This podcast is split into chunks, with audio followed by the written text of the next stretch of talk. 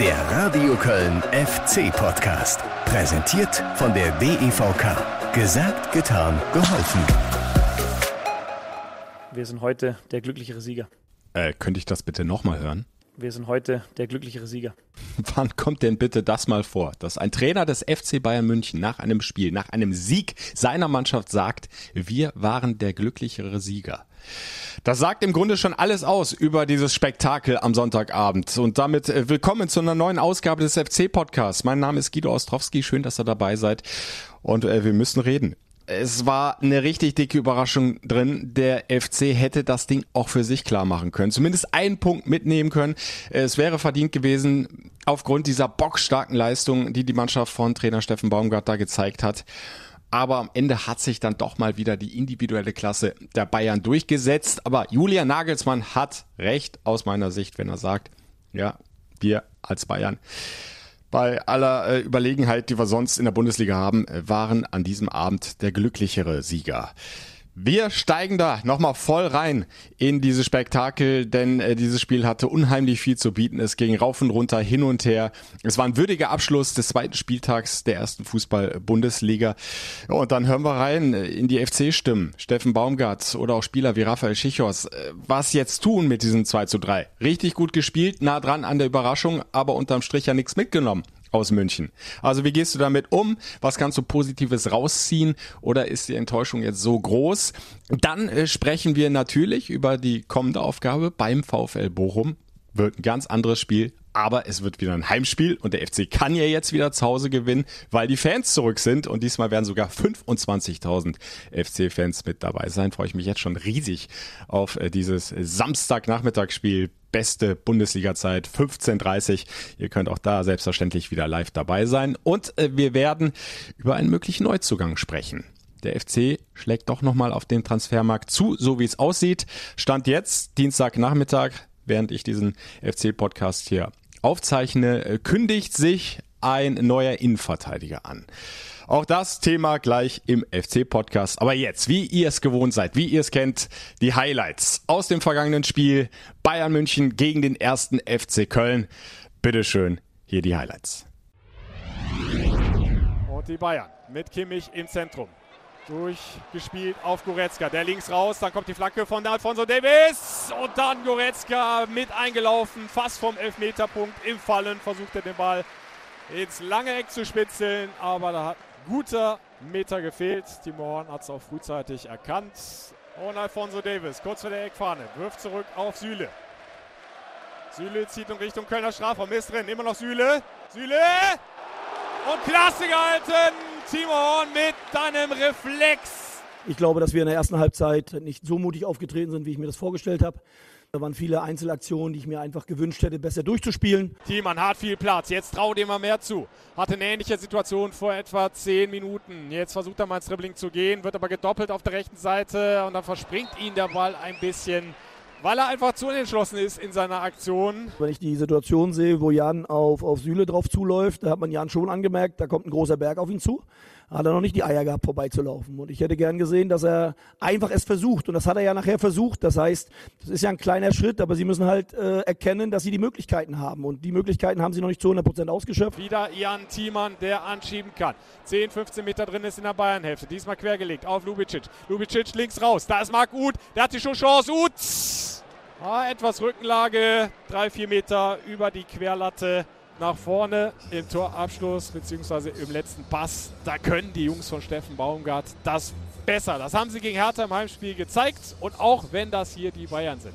Da ist durchaus was drin. Und im Moment hat der FC immerhin einen Punkt auf seiner Seite. Also, vielleicht noch ein Schüppchen drauflegen und dann gucken wir mal, was geht in der zweiten Halbzeit. Dann haben die Bayern umgestellt. Da hat es äh, für uns ungefähr 10 Minuten gedauert, bis wir uns darauf eingestellt haben, 10, 15 Minuten. Und dann äh, hat es natürlich auch direkt zweimal wieder geklingelt. Da sind sie eiskalt, wenn man ihnen die Chancen gibt. Und Musiala jetzt mit der Flankenmöglichkeit über die linke Seite, aber er versucht es mit einem Dribbling, zieht rein, ist an der Torauslinie abgelegt, Tor. Tor Bayern 1-0, das ging zu schnell. Und wieder ist er da, Robert Lewandowski. Das erste Tor war natürlich Sahne, auch für Fußballexperten, das mal zu sehen. Jetzt ist Platz da für die Bayern, Lewandowski. Rechts raus auf Müller. Müller, rechte Strafe vom Eck, quergelegt, dann eine Fünfer. Mire vorbei und Tor. Gnabry 2-0. Wir lassen uns nicht beeindrucken von einem Tor oder, oder sogar zwei Gegentoren. Und ja, das ist der Weg, den äh, Steffen gehen will und äh, wir folgen ihm. Der FC wird ein zweites Mal für seine mutige Herangehensweise bestraft. Steffen Baumgart wird trotzdem nicht müde werden in seiner Coachingzone. Das Ganze, das Ganze, das Ganze zu pushen. Und Modest, Modest mit dem 1 zu 2. Mit dem Anstoß. Flanke von der linken Seite, Jonas Hector und am 5-Meter-Raum Toni Modest. Und wieder ist sie da die Brille. Das ist ja fast wie in alten Zeiten. Ja, mein Gesicht ist ganz klar. Ich habe der Vertrauen von den Trainer und das ist wichtig für mich äh, und für einen Stamme. Und äh, ich, ich versuche es zurückzugeben für meine Mannschaft und für meinen Trainer. Ein tolles Fußballspiel. Geht phasenweise hin und her. Und ähnlich wie gegen Hertha BSC eine starke Mentalität. Und die nächste Chance, das Hut! Tor! Tor! Tor! Hut! 2 zu 2! Wahnsinn! 62. Minute! Flanke von der rechten Seite diesmal von Kingsley Easyway. Und Marc Uth steht genau richtig am 5-Meter-Raum, hält den rechten Fuß rein und trifft vorbei an Manuel Neuer, der ein zweites Mal ohne Chance ist. Es zahlt uns momentan einfach aus, dass wir äh, auch, auch wenn wir einen Rückschlag erleiden, einfach weitermachen und unseren Fußball spielen. Wir glauben dran, wir glauben an den Fußball, den wir äh, in der Vorbereitung gespielt haben, den wir, den wir, den wir tagtäglich trainieren und ähm, ja, ich glaube, nur so geht's. Du liegst dann 2-0 hinten und du kommst dann so zurück, dann ist das einfach äh, eine gute Sache und dann einfach nochmal durch so einen super Schuss dann in Rückstand geraten. Tolisso eingewechselt worden, legt ab, Süle. Wieder der Innenverteidiger mit zum Vorwärtsgang. Flanke, Faustabwehr, Timo Horn weit hinten raus, aber etwas zu zentral geklärt. Das ist schon Chance für Gnabry und Tor. 3 zu 2, Gnabry, Schuss in den Winkel. Fand ich, haben meine Jungs dann weitergespielt, hatten dann auch die ein oder andere halbe Möglichkeit dann Richtung Tor haben es dann nicht konsequent genug durchgespielt. Ich finde, wir haben einen sehr, sehr guten Schritt gemacht, eine gute Entwicklung. Äh, mit der Leistung bin ich zufrieden, dass ich mich ein bisschen ärgere, dass wir nichts mitgenommen haben, ist, glaube ich, verständlich. Aber wie gesagt, Glückwunsch an die Bayern. Wir sind heute der glücklichere Sieger. Da hat er es nochmal gesagt, der Julian Nagelsmann. Und völlig zu Recht. Und völlig zu Recht sagt auch Steffen Baumgart, ich ärgere mich irgendwo dann auch über dieses Endergebnis, weil eben mehr drin war und ich weiß nicht, ob es euch ähnlich ging, nach diesem Doppelschlag, dem 2 zu 2, dem Ausgleichstreffer von Marc Uth, hatte ich ganz stark das Gefühl, die drehen das jetzt komplett hier. Und die Bayern sind irgendwo angenockt. Die haben da nie und nimmer mit gerechnet nach ihrer 2-0-Führung, dass der FC so schnell und so stark zurückkommt. Und da dachte ich, gleich fällt hier für den ersten FC Köln das 3 zu 2 und dann äh, wird verteidigt, was geht oder vielleicht noch der vierte Konter zum nächsten Treffer gefahren. Und dann nehmen wir hier nach 2009 endlich mal wieder drei Punkte mit aus der Allianz Arena. Ja, aber die Bayern sind halt die Bayern. Da kommen sie dann einmal nochmal gescheit vor das gegnerische Tor. Bisschen unglücklich die Faustabwehr von Timo Horn und dann dieser satte Vollspannschuss von Serge Gnabry oben links in den Knick. Gibt Stimmen, die sagen, Timo Horn hätte den halten können. Äh, da war schon ordentlich Dampf dahinter. Also wenn, dann muss er halt einen richtig guten Tag haben, um den zu halten. Vielleicht ist er ein Tick zu weit runtergegangen bei der Aktion, sodass er die Fäuste dann nicht mehr äh, hochbekommen hat. Aber ich würde das jetzt nicht als groben Torwartfehler bezeichnen, absolut nicht. Und äh, man muss dann einfach auch diese Klasse nochmal anerkennen. Der Bayern, Serge Gnabry ist ja sowieso der FC-Schreck. Das war schon sein zehntes Bundesligator wenn er gegen den ersten FC Köln gespielt hat. Also der weiß halt, wie es geht gegen den FC. Leider. Auf der anderen Seite aber auch Marc Gut, sowas wie ein Bayern Schreck. Es war sein fünfter Treffer, glaube ich, gegen den deutschen Rekordmeister. Am Ende also ein 2 zu 3, nichts mitgenommen aus München. So, und da gibt es jetzt zwei Möglichkeiten. Entweder sagst du, okay, stolze Brust, wir haben eine starke Partie abgeliefert, ab geht's mit erhobenem Haupte nach Köln oder du ärgerst dich halt mal so richtig, so wie das auch Steffen Baumgart angekündigt hat. Ja, und äh, am nächsten Morgen ging es dem Trainer im Grunde nicht viel besser. Der war immer noch ein bisschen angefressen, dass er nichts rausgesprungen ist, dass die Mannschaft sich nicht für ihren Aufwand belohnt hat. Hier seine Reaktion vom Geisbockheim. Ich glaube, gerade auch in der Phase, wo wir dann das 2-2 gemacht hätten, äh, hätte ich gerne eben nicht so früh das 3-2 gekriegt, dann wäre das, glaube ich, nochmal interessant geworden, glaube ich, auch in die andere Richtung. Also es hätte, glaube ich, auch in unsere Richtung gehen können. Ja, bestätigt mein Gefühl und ähnlich sieht's auch auf Spielerseite aus. Hier Beispiel Rafael Schichos. Auch der war noch ein bisschen sickig über diese 2 zu 3 Niederlage. Ja, ich glaube, wir saßen gestern im Bus äh, und, und haben gesagt, ja, wenn, wenn man was holen möchte in München, dann wäre es gestern, glaube ich, möglich gewesen. Ähm, von daher ist es dann schon so, dass wir ähm, eher traurig sind, dass wir da nicht einen Punkt mitgenommen haben, vor allem nachdem, wie wir dann zurückgekommen sind nach dem äh, Doppelschlag. Ähm, aber ja, klar, wir können auf, auf der Leistung können wir auf jeden Fall aufbauen und ähm, den Mut sollten wir dann mitnehmen in die nächsten Wochen. Ja, und da soll auch hier Tenor im FC-Podcast sein. Du kannst sehr, sehr viel Positives rausziehen. Und das äh, versuche ich jetzt mal ein bisschen aus, aufzudröseln. Und wir fangen mit den Toren an. Der FC kann wieder Tore schießen. Was haben wir uns den Kopf zerbrochen in der vergangenen Saison? Wer, soll denn dann überhaupt mal einen Treffer erzielen?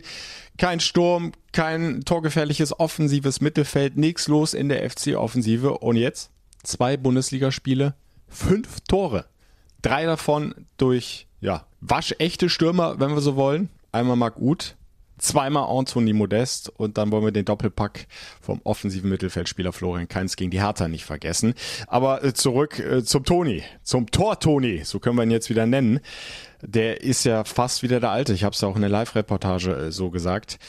Der trifft wieder per Kopf jetzt zweimal, äh, ja, wie wir das aus seiner ersten FC-Zeit äh, kennen und wie wir es lieben gelernt haben, wie er zum Publikumsliebling aufgestiegen ist damals und äh, das äh, ist dann doch auch eine dicke Überraschung dieser noch so jungen Saison. Damit war nicht unbedingt zu rechnen. Viele hatten Anthony Modest längst abgeschrieben, gesagt, nee, also bei aller Liebe, der ist jetzt über seinen Zenit hinaus, der ist ja auch schon 33 und äh, einfach nicht richtig fit. Äh, das, das wird nichts mehr. Äh, guckt euch mal lieber nach einer anderen Lösung an da vorne für den Sturm. Aber Anthony Modest ist endlich mal wieder verletzungsfrei geblieben in der Saisonvorbereitung. Wir haben auch im vergangenen Podcast schon drüber gesprochen. Und äh, da passt es jetzt wunderbar rein, dass auch Raphael Schichos sich nochmal zu Tor Toni geäußert hat. Dem ist nämlich auch aufgefallen, äh, dass Anthony Modest richtig viel geackert hat für dieses Comeback, dafür, dass er endlich wieder das machen kann, was er am liebsten tut. Tore schießen. Ich habe ihn noch, nicht, noch nie so hart arbeiten sehen in den letzten Jahren wie, wie in dieser Vorbereitung an, an sich, an seinem Körper und dann auch im läuferischen Bereich. Und ich glaube, das, das kommt ihm jetzt sehr, sehr zugute, äh, wenn man sieht, wie er jetzt anläuft und, und äh, wie er sich dann auch äh, in den wichtigen Momenten dann in den wichtigen Räumen auffällt. Ähm, das hat was mit Fitness zu tun und ähm, ja, wir, wir scherzen immer so ein bisschen in der Mannschaft, sagen, Toni ist so fit wie nie. Das hört er jetzt nicht so gerne, aber ähm, ist auf jeden Fall ein Zeichen dafür, dass es dann bei ihm dann noch besser läuft. Ja, und äh, Anthony Modest ist doch ein humorvoller Mensch. Also der kann auch über sowas lachen, wenn er den einen oder anderen Spruch da reingedrückt bekommt. Und Anthony Modest ist der eine, der andere, wie gesagt, Marc Uth, der dann auch sein erstes Bundesligator in dieser Saison erzielt hat. Auch für ihn, glaube ich, ganz wichtig, einfach für den Kopf, dass er sieht, es geht wieder nach dieser schlimmen Zeit auf Schalke mit diesem Abstieg und äh, was da noch alles mit dran hing, äh, diese Verfolgungsszenen der äh, Schalke-Fans äh, musste ganz schnell laufen gehen, da an der eigenen Arena. Will ich gar nicht mehr groß drüber sprechen, aber es war eine schwierige Zeit. Er ist zurückgekehrt zum FC in seine Heimat, äh, in seine Geburtsstadt und äh, er fühlt sich jetzt wieder richtig wohl. Das äh, merkst du ihm auch im Training an. Auch so, wenn du ihn in Interviews hörst, beziehungsweise in der FC-Doku siehst, ist er auch ein äh, humorvoller Typ, der gerne mal den einen oder anderen Spruch raushaut. Ja, und da kommt so ein äh, Tor natürlich gerade recht. Also auch da kannst du sagen, es geht wieder was im Sturm. Aber der Trainer, Steffen Baumgart, äh, wäre nicht Steffen Baumgart, äh, wenn er das nicht gleich wieder einzubremsen versuchte, denn äh, der mag das ja nicht so, wenn man den einen oder anderen da raushebt. Vor allen Dingen der Hype um Anthony Modest ist jetzt wieder riesengroß. Nee, der sagt, äh, ich spreche nicht über einzelne Spieler. Für mich ist immer entscheidend, wie die Mannschaft als Ganzes funktioniert.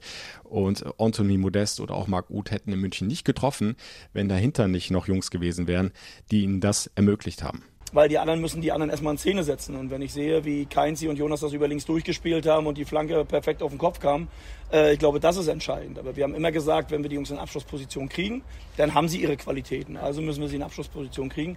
Und das hängt dann oft mit denen zusammen, die dann da vorspielen. Und deswegen bleiben wir bei den Jungs und nicht bei den Einzelnen. Ja, gegen die Hertha war es eine Sahneflanke von Jan Thiemann von der linken Seite auf den Kopf von Anthony Modest. Jetzt in München war es erst Jonas Hector, der aufgelegt hat aus dem Lauf heraus, ganz präzise Flanke, kannst du nicht besser machen. Und bei Marc Uth dann Flanke von rechts Kingsley Easyway. Auch der kann Flanken schlagen. Guck doch mal. Sollte er öfter versuchen. Und äh, dann werden wir noch öfter jubeln können, ganz sicher. Aber sie müssen es sich halt zutrauen und auch das ist dann irgendwo wieder ein Verdienst vom Trainer Steffen Baumgart. Der hat eben auch diesen Glauben vermittelt, diese Mentalität, diese Stärke im Kopf dass viel mehr geht, als die Jungs in der vergangenen Saison beispielsweise gezeigt haben, dass sie durchaus diesen Mut haben dürfen und auch zeigen sollen auf dem Platz, auch wenn sie es in der ersten Halbzeit nicht so getan haben, wie es der Trainer gerne gehabt hätte, aber sie haben sich ja dann deutlich nochmal gesteigert in Halbzeit zwei. Und wir können ja noch weiter zurückgehen. Hinter die äh, Flankengeber, denn der Ball muss ja erstmal erobert werden, der Ball muss dann erstmal auf die Außen gespielt werden. Und äh, da können wir zum Beispiel über die Zentrumsspieler sprechen, über Elias Kiri und Dejan Lubicic. Was hat der FC da jetzt zwei Laufwunder in der Mannschaft? Also Elias Kiri kennen wir ja jetzt schon länger, der Marathonmann der ersten Fußball-Bundesliga. Keiner läuft mehr als Elias Kiri, aber mit Dejan Lubicic haben sie ja einen geholt, der steht dem im fast nichts nach. Skiri ist über 13 Kilometer gelaufen gegen die Bayern. Das ist ein unfassbar guter Wert. Aber Dejan Lubicic bis zur 76. Minute über 11 Kilometer. Also der hätte auf jeden Fall die 12 gerissen.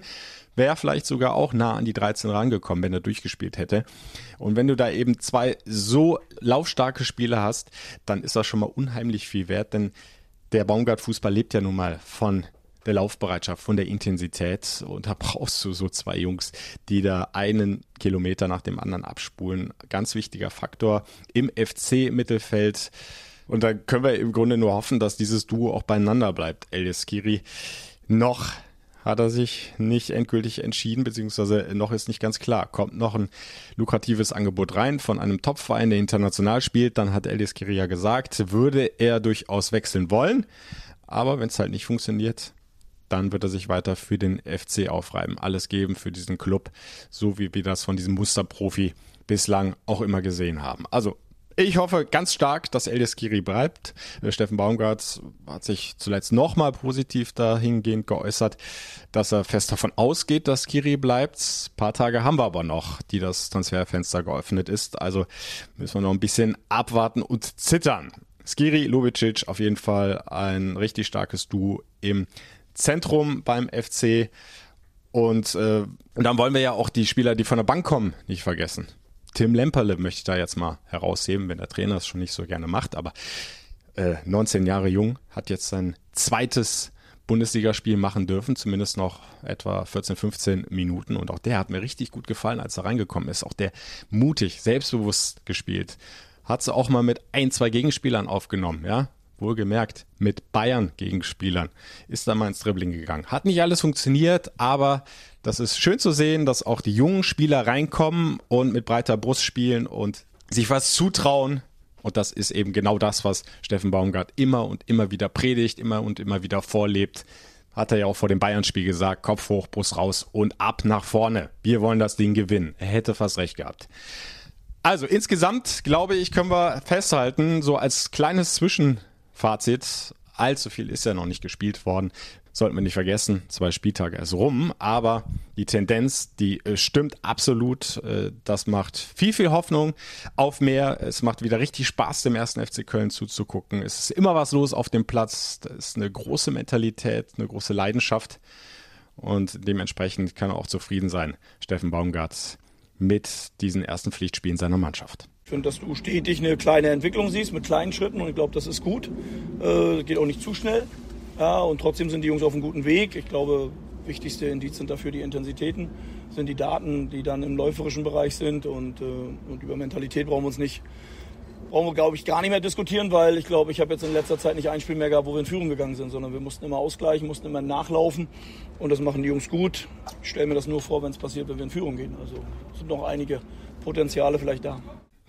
da spricht er äh, was Interessantes an. Also das würde ich auch mal gerne erleben, dass der FC in Führung geht.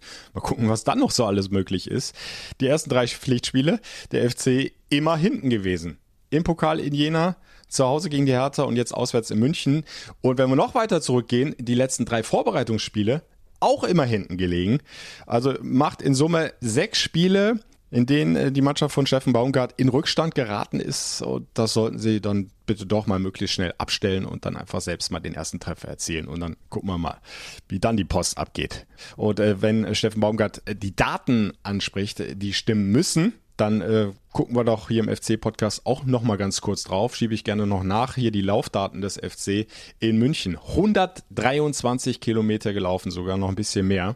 Fünf mehr als die Bayern. Sie haben fast genauso viele Zweikämpfe für sich entschieden, was auch selten vorkommt, wenn du auswärts bei den Bayern antrittst. Passquote knapp unter 80 Prozent. Das haben wir schon deutlich und deutlich öfter schlechter gesehen in der vergangenen Saison. Da war der FC oft so knapp über 70 Prozent angekommener Ball Bälle. Also auch da hat sich deutlich was zum Positiven entwickelt. Die beiden äh, ja, Laufwunder, Skiri Lubicic habe ich angesprochen. Insgesamt aber nach diesen ersten zwei Spieltagen der Fußball-Bundesliga ist der FC die laufstärkste Mannschaft. Sie haben die meisten Kilometer insgesamt abgespult. Sie haben aber auch die meisten intensiven, schnellen Läufe angezogen. Also auch da der FC auf einem richtig, richtig guten Weg. Auch das macht richtig viel Spaß und darf gerne so weitergehen. Bei allem Positiven gibt es aber auch immer das ein oder andere zu mäkeln und äh, da komme ich jetzt zu. Denn wo die einen groß auftrumpfen, gibt es dann auf der anderen Seite auch immer mal Spieler, die so ein bisschen hinten abfallen oder runterfallen und die nicht so zum Zuge kommen. Und dazu gehört mit Sicherheit im Moment André Duda. Der ist zwar wieder eingewechselt worden gegen die Bayern, aber so richtig ja, in Szene setzen konnte er sich nicht und äh, er wirkt so ein bisschen in seiner Spielweise, wenn er reinkommt, ist mir auch gegen Hertha ähnlich aufgefallen, ähm, ja, fast überheblich, äh, nicht so mit dem letzten Biss. Habe ich schon ganz anders erlebt in der vergangenen Saison. Da war oft auch einer der zweikampfstärksten Spieler, auch einer, der äh, viele Kilometer gelaufen ist. Über seine technischen äh, Fähigkeiten brauchen wir gar nicht reden. Ja, da ist er äh, ohnehin einer der besten Fußballer in dieser Mannschaft der kann den äh, letzten tödlichen Pass spielen, der kann selbst Tore erzielen, hat er alles schon gezeigt, aber im Moment tut er das leider nicht mehr an diesen ersten zwei Spieltagen, auch im Pokal war er nicht erste Wahl. Und da hoffe ich einfach, dass er äh, da jetzt nicht auf äh, Beleidigmodus stellt äh, und einfach äh, sickig ist, dass er nicht in der Startelf steht, sondern dass er da eher mit der jetzt erst recht Einstellung rangeht und ja, versucht, dem Trainer im Training zu zeigen, pass mal auf, du hast mich jetzt erstmal auf die Bank gesetzt, aber das solltest du dir gut überlegen. Eigentlich gehöre ich definitiv in diese Startelf und, und das werde ich dir zeigen. Also schenk mir das Vertrauen und dann kriegst du es zurück. So äh, wünscht man sich das ja dann auch als Trainer. Ob André Duda das so zeigen wird, müssen wir abwarten. Im Moment ist er in Anführungsstrichen nur zweite Wahl. Marc Uth hat da den Vorzug. Ja, und da muss äh, André Duda sich dann schon mächtig ins Zeug legen, wenn er da wieder reinrutschen will in die Startelf. Äh, andere Position weiter hinten, Innenverteidigung, Jorge Meret, jetzt gegen München mal wieder drin in der Startelf, weil Timo Hübers ja verletzt ausgefallen ist und ja, so richtig nutzen konnte er die Chance äh, nicht, denn äh, er war definitiv damit in der Verlosung bei zwei Gegentoren, lässt sich da ganz schön abkochen, ganz schön vernaschen äh, von Musiala beim ersten Gegentreffer. Ja, und bei aller Klasse von Musiala würde ich schon sagen, also ganz so einfach darfst du es den Gegenspieler nicht machen, der ja schon sehr, sehr weit in Richtung äh, Torauslinie gezogen war. Und da muss es, glaube ich, besser zustellen, dass er da nicht vorbeikommt. Äh, hat er nicht geschafft, Jorge Meret. Und beim zweiten Gegentreffer, ja, grätscht er so ein bisschen ins Niemandsland, fälscht den Ball zwar noch leicht ab, aber der springt dann eben Gnabry genau vor die Füße und der braucht nur noch reinschieben. Auch das sah ein bisschen ungestüm aus. Also nicht unbedingt der beste Abend von Jorge Meret, war aber jetzt auch erst sein erstes Spiel mal wieder in der Startelf und ich hoffe einfach, äh, ja, dass er sich da steigern kann. Vielleicht kommt er jetzt wieder gegen Bochum zum Einsatz. Timo Hübers weiter fraglich. Sprunggelenksprobleme, auch das Knie macht noch nicht so ganz richtig mit. Also, eventuell bekommt er dann seine zweite Chance in der Innenverteidigung. Und dass das kann, das hat er ja schon gezeigt. Da hat er schon starke Bundesligaspieler da hinten drin in, den, in der Innenverteidigung gemacht. Erinnert zum Beispiel an die vergangene Saison, das 0 zu 0 in Leipzig. Da hat er ja so ziemlich jeden Zweikampf da hinten gewonnen und und ganz, ganz oft in den entscheidenden Momenten gerettet, sodass dann am Ende die Null stand. Also Jorge Meret darf sich gerne und wird sich hoffentlich dann auch noch steigern. Unterm Strich, um dann dieses Kapitel Auswärtsspiel beim FC Bayern München dann auch abzuschließen, können wir aber sagen, der FC ist definitiv auf einem guten Weg, in einer guten Entwicklung. Ja, das steigert jetzt schon die Vorfreude auf die nächsten Partien. Und Raphael Schichos bringt es, glaube ich, ganz gut auf den Punkt. Der FC ist wieder eine Mannschaft, die jedem Gegner, egal wie stark der ist, das Leben richtig schwer machen kann. Eine Mannschaft, die eklig sein kann. Ich glaube, das ist das, was wir eigentlich schon die letzten Jahre erreichen wollten, dass wenn Köln irgendwo hinfährt, dass, dass die Gegner sagen, ja, da haben wir keinen Bock drauf.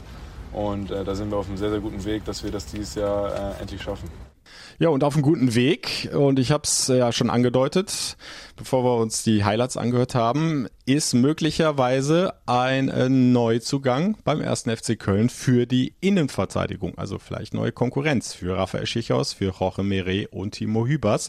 Und Savas Hestic wollen wir nicht vergessen, der arbeitet ja auch wieder daran, dass er zumindest mal in den Kader reinrutscht nach seiner Verletzung. Luca Kilian heißt er. Soll von Mainz 05 ausgeliehen werden. Ganz junger Innenverteidiger, 21 Jahre, 1,92 groß, also auch ein kopfballstarker Spieler, der im Moment unter Bruce Svensson nicht so wirklich zum Zug kommt, hat nur ein paar Minuten gespielt bislang in dieser Bundesliga-Saison. Auch in der vergangenen Saison hat er ein bisschen Pech auch mit Verletzungen gehabt. Relativ wenig Spiele gemacht, aber sicherlich ein sehr talentierter Innenverteidiger und einer, den Steffen Baumgart sehr gut kennt. Denn Kilian hat seinen Profidurchbruch beim SC Paderborn geschafft und ist dann 2020 für ungefähr zwei, zweieinhalb Millionen zu Mainz 05 gewechselt, wo er einen Vertrag bis 2024 unterschrieben hat. Also Steffen Baumgart weiß, welche Qualitäten Luca Kilian mitbringen würde nach Köln. Äh, es ist, wenn, dann nur ein Ausleihgeschäft geplant oder auch möglich. Wisst das, die Kasse ist äh, ziemlich leer beim ersten FC Köln und Kilian da aus dem Vertrag rauskaufen, ist einfach nicht drin. Also, wenn eine Laie, da sieht es ziemlich gut aus. Kilian, nochmal, wir haben jetzt Dienstag Nachmittag, während ich hier aufzeichne, soll auch schon in Köln sein beim Medizincheck und dann könnte es gut sein, wenn ihr diesen Podcast hört, ja, dass da schon die Unterschrift trocken ist unterm Vertrag. Also, dann hätte der FC noch eine weitere Option in der Innenverteidigung. Kilian könnte dann schon Mittwoch, 11 Uhr ist das nächste Training angesetzt, mit dabei sein. Bin ich gespannt und äh, behalte das selbstverständlich für euch im Auge. Machen wir auch da einen Strich drunter unter das Thema mögliche Transfers. Bis zum 31. August ist das Fenster ja noch offen, da ist noch was möglich. Und kümmern uns dann jetzt, beziehungsweise gleich nach einer kurzen Pause um das kommende Heimspiel gegen den VfL Bochum vor 25.000 Fans im Rhein-Energiestadion. Hab schon gesagt, ich freue mich schon riesig drauf und das könnte auch wieder ein Spektakel werden. Denn auch die Bochumer haben ja jetzt ihren ersten Bundesligasieg gefeiert nach elf Jahren die sie nicht mehr spielen durften in der ersten Fußball-Bundesliga. Ein 2 zu 0 zu Hause gegen Mainz 05. Also auch die werden mit breiter Brust dann nach Köln kommen. Und der FC will natürlich seinen zweiten Heimsieg in Folge feiern, zusammen mit den Fans. Also, da kümmern wir uns gleich drum. Jetzt kurzer Break und dann geht's um das Heimspiel 1. FC Köln gegen den VfL Bochum. Werbung Reden wir über das Fanprojekt. Fans 1991 ist auch in dieser Saison wieder mit dabei im FC-Podcast. Freue ich mich sehr drüber. Äh, eine der größten Fanorganisationen in Deutschland mit über 16.000 Mitgliedern. Euer Ansprechpartner und Begleiter ja für alles rund um den ersten FC Köln. Äh, Fans 1991 hat es sich aber auch auf die Fahne geschrieben, über den Fußball hinaus bei wichtigen gesellschaftlichen Themen dabei zu sein. Ja, und diese Fahne, die ist dann auch gerne mal bunt, so wie im Moment viele Flaggen überall in Köln. Denn Köln soll bunt, vielfältig und tolerant sein. Dafür setzt sich das Fanprojekt ein. Zum Beispiel beim CSD mit einer eigenen Fußgruppe in vielen Jahren mit der Fußballmannschaft mitgemacht, um ein Zeichen für Integration zu setzen. Ja, oder mit wichtigen Botschaften auf Spruchbändern im Stadion. Habt ihr bestimmt schon mal gesehen. Es ist vieles möglich. Fans 1991 lässt sich immer wieder neues Kreatives einfallen und da lohnt es sich mal genauer hinzugucken. Macht das mal. Zum Beispiel auf der Homepage Fans 1991 20de oder den anderen Kanälen Facebook, Instagram, Twitter. Viel Spaß. Werbung. Ja, und viele Mitglieder des Fanprojekts werden dann auch am Samstag 15.30 Uhr im Rhein-Energiestadion sein und hoffen, dass der erste FC Köln den nächsten Dreier in Köln behalten kann. Beim Heimspiel gegen den VfL Bochum, den Aufsteiger, der nach elf Jahren Abstinenz wieder erste Bundesliga kicken darf. Sie sind Zweitligameister geworden in der vergangenen Saison mit 67 Punkten. Ordentliche Ausbeute. Sie haben den Aufstieg relativ souverän geschafft. Ja, und sie äh, bringen richtig Qualität mit und könnten durchaus gefährlich sein für den ersten FC Köln. Äh, das hat auch Steffen Baumgart schon mal im Vorfeld so angekündigt. Kampfspiel, ein enges Spiel ja, ein, ein sehr, sehr, sehr, sehr betontes Spiel, was die Körperlichkeit angeht. Ja, trotzdem muss man sagen, dass, dass, dass Bochum eine hohe Qualität hat. Auch nicht nur, weil sie Zweitligameister geworden sind, sondern wie sie es gespielt haben, auch schon in der zweiten Liga. Ja, einen sehr, sehr guten Torwart, der in der Lage ist, auch immer wieder spielerische Lösungen zu haben. Äh, mit viel Tempo über Gary auf der Außenbahn. Ja, mit Zoller, ein Stürmer, der genau weiß, wo das Tor steht. Also die haben schon eine sehr, sehr hohe Qualität, das wissen wir. Und dementsprechend äh, werden wir darauf unsere Antworten haben müssen. Und trotzdem geht es bei uns darum, ja unseren Weg zu gehen und nicht den von Bochum. Das wird ein enges, interessantes Spiel, wird ein schönes Spiel. Ich freue mich auf Reisi. Ja, auf den freue ich mich und äh, deswegen gucken wir, was dann passiert, ohne Prognosen abzugeben. Der Reisi, der Thomas Reis, den meint Steffen Baumgart, äh, Trainerkollege beim VfL Bochum auf der Bank. Über den sprechen wir dann auch gleich noch. Äh, den, die beiden kennen sich ziemlich gut. Aber äh, zurück nochmal zur Qualität, die Steffen Baumgart angesprochen hat. Äh, die können wir gerne benennen. Äh, einfach an den Torwart Manuel Riemann. Ganz sicher Rückhalt, auch in dieser noch jungen Erstligasaison. Sie haben mit Bella Kotschap, ein Abwehrtalent. Er ist 19 Jahre jung, der aber schon richtig viele Erfahrungen gesammelt hat in der zweiten Fußball-Bundesliga und der jetzt schon gezeigt hat, dass er auch ganz oben mithalten kann. Mit Linksverteidiger Suarez haben sie einen sehr erfahrenen Mann, ganz wichtig für die gesamte Mannschaft. Flügelflitzer Gerrit Holtmann auf den hat äh, Steffen Baumgart angesprochen, äh, hat da ein möglicherweise Tor des Monats geschossen beim 2 zu 0 Heimsieg gegen Mainz. Einfach mal über 40, 50 Meter vorbei an 5, 6 Mainzern gezogen und dann tunnelt er, glaube ich, sogar noch den gegnerischen Torwart. Ja, und schiebt äh, zur Führung ein. Also klasse Tor von Gerhard Holtmann. Seine Schnelligkeit wird der FC dann auch bekämpfen müssen. Und vorne drin den kennen wir. Simon Zoller, Torjäger. 15 Tore letzte Saison. War einer der Garanten für den Aufstieg. Und der wird, glaube ich, besonders motiviert sein in seinem alten Stadion, im Rhein-Energiestadion, bei seinem alten Verein. Also, das äh, die Säulen auch aus der Zweitligasaison, aber sie haben natürlich noch Neuzugänge, die Bochumer. Und äh, da fällt mir dann direkt mal der Name Elvis Rexbejai ein, denn auch den kennen wir ja noch aus FC-Zeiten. Der FC hatte ihn ausgeliehen vom VfL Wolfsburg für anderthalb Jahre waren es insgesamt und weiter verpflichten konnten oder wollten sie ihn aber nicht und jetzt hat der VfL Bochum zugeschlagen und ebenfalls ein Leihgeschäft unter Dach und Fach gebracht und auch Elvis Rex Bejai hat sich schon richtig gut eingefunden beim VfL Bochum. Und für ganz vorne drin haben sie eine echte Kante verpflichtet mit Polter. Und auch der hat ja gleich mal getroffen dann beim 2 0 gegen Mainz 05. Also da kommt was auf den FC zu, wenngleich der VfL Bochum ja durchaus so ein Lieblingsgegner ist, wenn wir auf die Bundesliga-Bilanz gucken. 58 Duelle hat es im Fußball-Oberhaus bislang gegeben. Dann stehen da 32 Siege für den FC bei 15 Unentschieden und nur 11 Niederlagen. Und äh, die Heimbilanz, die ist dann noch eindeutiger. 29 Mal hat der FC den VfL Bochum im Rhein-Energiestadion empfangen, beziehungsweise im alten Müngersdorfer Stadion.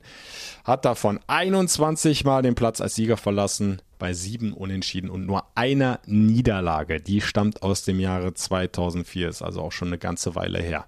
Die letzten beiden Duelle, um die Statistik, Statistik da komplett zu machen, die gingen äh, in der zweiten Liga 2 zu 0 äh, für den FC in Bochum aus und dann 3 zu 2 für Bochum in Köln. Also da jeweils ein Auswärtssieg. In der Saison 18-19 war das. Und ich finde es irgendwie ganz schwer einzuschätzen, wie wird der VfL Bochum auftreten. Werden sie äh, gucken, dass sie aus einer sehr, sehr kompakten Defensive rausspielen und voll auf Konter gehen oder spielen sie sogar mutig, attackieren den FC relativ hoch in seiner eigenen Hälfte. Die Spielweise des FC äh, brauche ich jetzt nicht viel zu sagen. Die kennt er inzwischen. Steffen Baumgart wird wieder sagen, Kopf hoch, Brust raus und ab nach vorne. Das intensive, laufstarke Spiel will er wieder sehen von seiner Mannschaft. Ballgewinne schon tief in der gegnerischen Hälfte, dann ist der Weg zum Tor nicht mehr weit. Und dann rein das Ding. Und endlich mal in Führung gehen, bitte. Auch darüber haben wir jetzt schon gesprochen. Wird mal Zeit, dass der FC selbst das 1 zu 0 schießt. Und vielleicht schafft es er wieder, der Tor-Toni, ne? Anthony Modest. Der hat ja jetzt wieder richtig Spaß. So, und wenn wir immer wieder äh, Steffen Baumgart für seine Spielweise loben und äh, dass der einfach ja den Spaß am Fußball auch zurückgebracht hat nach Köln, äh, dann müssen wir auf der anderen Seite den Kollegen Thomas Reis auch nochmal würdigen hier im FC-Podcast, denn der hat viel erreicht mit seiner Mannschaft. Steffen Baumgart hat das im Ton, den wir gerade gehört haben, ja auch schon angekündigt. Der Reisi erkennt ihn, weil er mit ihm die Fußballlehrerausbildung vor vielen Jahren gemacht hat haben sich offenbar gut verstanden, haben davor auch oft gegeneinander gespielt, als beide noch aktiv waren. Thomas Reis hat seine Spielerkarriere dann 2007 beendet, also ähnlicher Zeitraum wie Steffen Baumgart, ist dann Trainer geworden und seit 6. 9.2019, also Anfang September, ist er Cheftrainer beim VfL Bochum. Und damals lief es alles andere als gut bei dem Bochumer. Und da, da war die erste Liga noch ganz, ganz weit weg. Aber Thomas Reis, der Reisi, ja, der hat es dann umgebogen. Und das ist auch Steffen Baumgart nicht entgangen. Naja, wir können ja mal überlegen, wie lange Bochum keine Rolle gespielt hat im deutschen Fußball. Und äh, wir können dann mal aufzählen. Reisi ist vor anderthalb Jahren gekommen. Da waren sie auf dem Abstiegsplatz oder relativ im Abstiegskampf. Und seitdem er da ist, ich weiß gar nicht, was für ein Punktedurchschnitt, zwei Punkte im Schnitt, vielleicht nur 1,8. Äh, und das ist außergewöhnlich. Und das hat viel mit ihm zu tun, hat viel mit der Struktur zu tun, die er reingebracht hat. Äh, und deswegen gibt es da nicht eine Anerkennung, sondern die Ergebnisse sprechen einfach für sich. Und äh, wie gesagt, durfte Reisi in zehn Monaten kennenlernen und er mich. Und da wissen wir beide, was wir voneinander zu halten haben. Und ich glaube, das ist nicht so negativ. Also die beiden werden sich freundschaftlich begegnen im Rhein-Energiestadion Samstag 15.30 und dann pfeift der Schiri an und dann geht die Post ab. Und ich hoffe vor allem in Richtung Bochumer Tor und der FC kann das nächste Spektakel abliefern. Das Heimspiel gegen Hertha war schon großartig. Das in München im Grunde nicht schlechter, nur vom Ergebnis her. Und dann wird es ja jetzt Zeit, dass der FC sich dann auch wieder mit Punkten belohnt. So, und wie durch Zauberei Kurz vor dem Ende dieser Podcast-Folge vibriert hier gerade mein Handy und äh, ich gucke drauf und da steht, der FC vermeldet, Luca Kilian ist ausgeliehen worden. Also, hab's angedeutet, äh, das war im Grunde so gut wie fix und jetzt ist dann tatsächlich die Tinte unterm Vertrag trocken. Der 21-jährige Innenverteidiger wechselt für diese Saison, so heißt es hier in der Meldung, auf Leihbasis vom ersten FSV Mainz 05 zum FC. Luca ist ein sehr talentierter Innenverteidiger. Er ist schnell und spielstark. Wir haben in Paderborn erfolgreich zusammengearbeitet. Ich freue mich, ihn hier zu haben und ihn jetzt beim FC weiterzuentwickeln. So das Statement von FC-Cheftrainer Steffen Baumgart. Und dann gucken wir noch schnell, was der Luca dazu sagt. Der erste FC Köln ist ein richtig geiler Club. Klammer auf, recht hat er, Klammer zu, in einer coolen Stadt, Klammer auf, auch da hat er recht, Klammer zu, mit großartigen Fans, Klammer auf, sowieso, Klammer zu. Ich mag den Fußball, äh, den der Trainer spielen lassen will. Ich freue mich auf meine neue Aufgabe und will der Mannschaft helfen, erfolgreich zu sein. Das darf er gerne tun, vielleicht ja sogar schon am kommenden Samstag gegen Bochum, wenngleich ich vermute, das kommt vielleicht noch ein bisschen früh, da wird dann doch eher Jorge Meret den Vorzug bekommen. Aber lassen wir uns mal überraschen. Äh, Freue mich jetzt erstmal aufs äh, erste Training mit Luca Kilian dann äh, am Mittwoch im Franz-Kremer-Stadion. Wieder ein öffentliches Training. Ja, und dann Feuer frei am Samstag 15.30 Ihr könnt wie immer live dabei sein, die kompletten 90 Minuten über das Radio Köln FC Radio, empfangbar über die FC App oder die Adresse fc-radio.de. In Ausschnitten seid ihr bestens aufgehoben bei Radio Köln im Programm. Da schalten die Kollegen aus dem Studio immer wieder live zu mir raus ins Rhein-Energiestadion. Auch da verpasst ihr also nichts. Und dann können wir hoffentlich hier im FC-Podcast nächste Woche den nächsten Heimsieg abfeiern. Würde mich sehr freuen, wenn ihr dann wieder dabei seid. Bis dahin, noch eine schöne Restwoche. Madet Jod. Der Radio Köln FC Podcast. Präsentiert von der DEVK. Gesagt, getan, geholfen.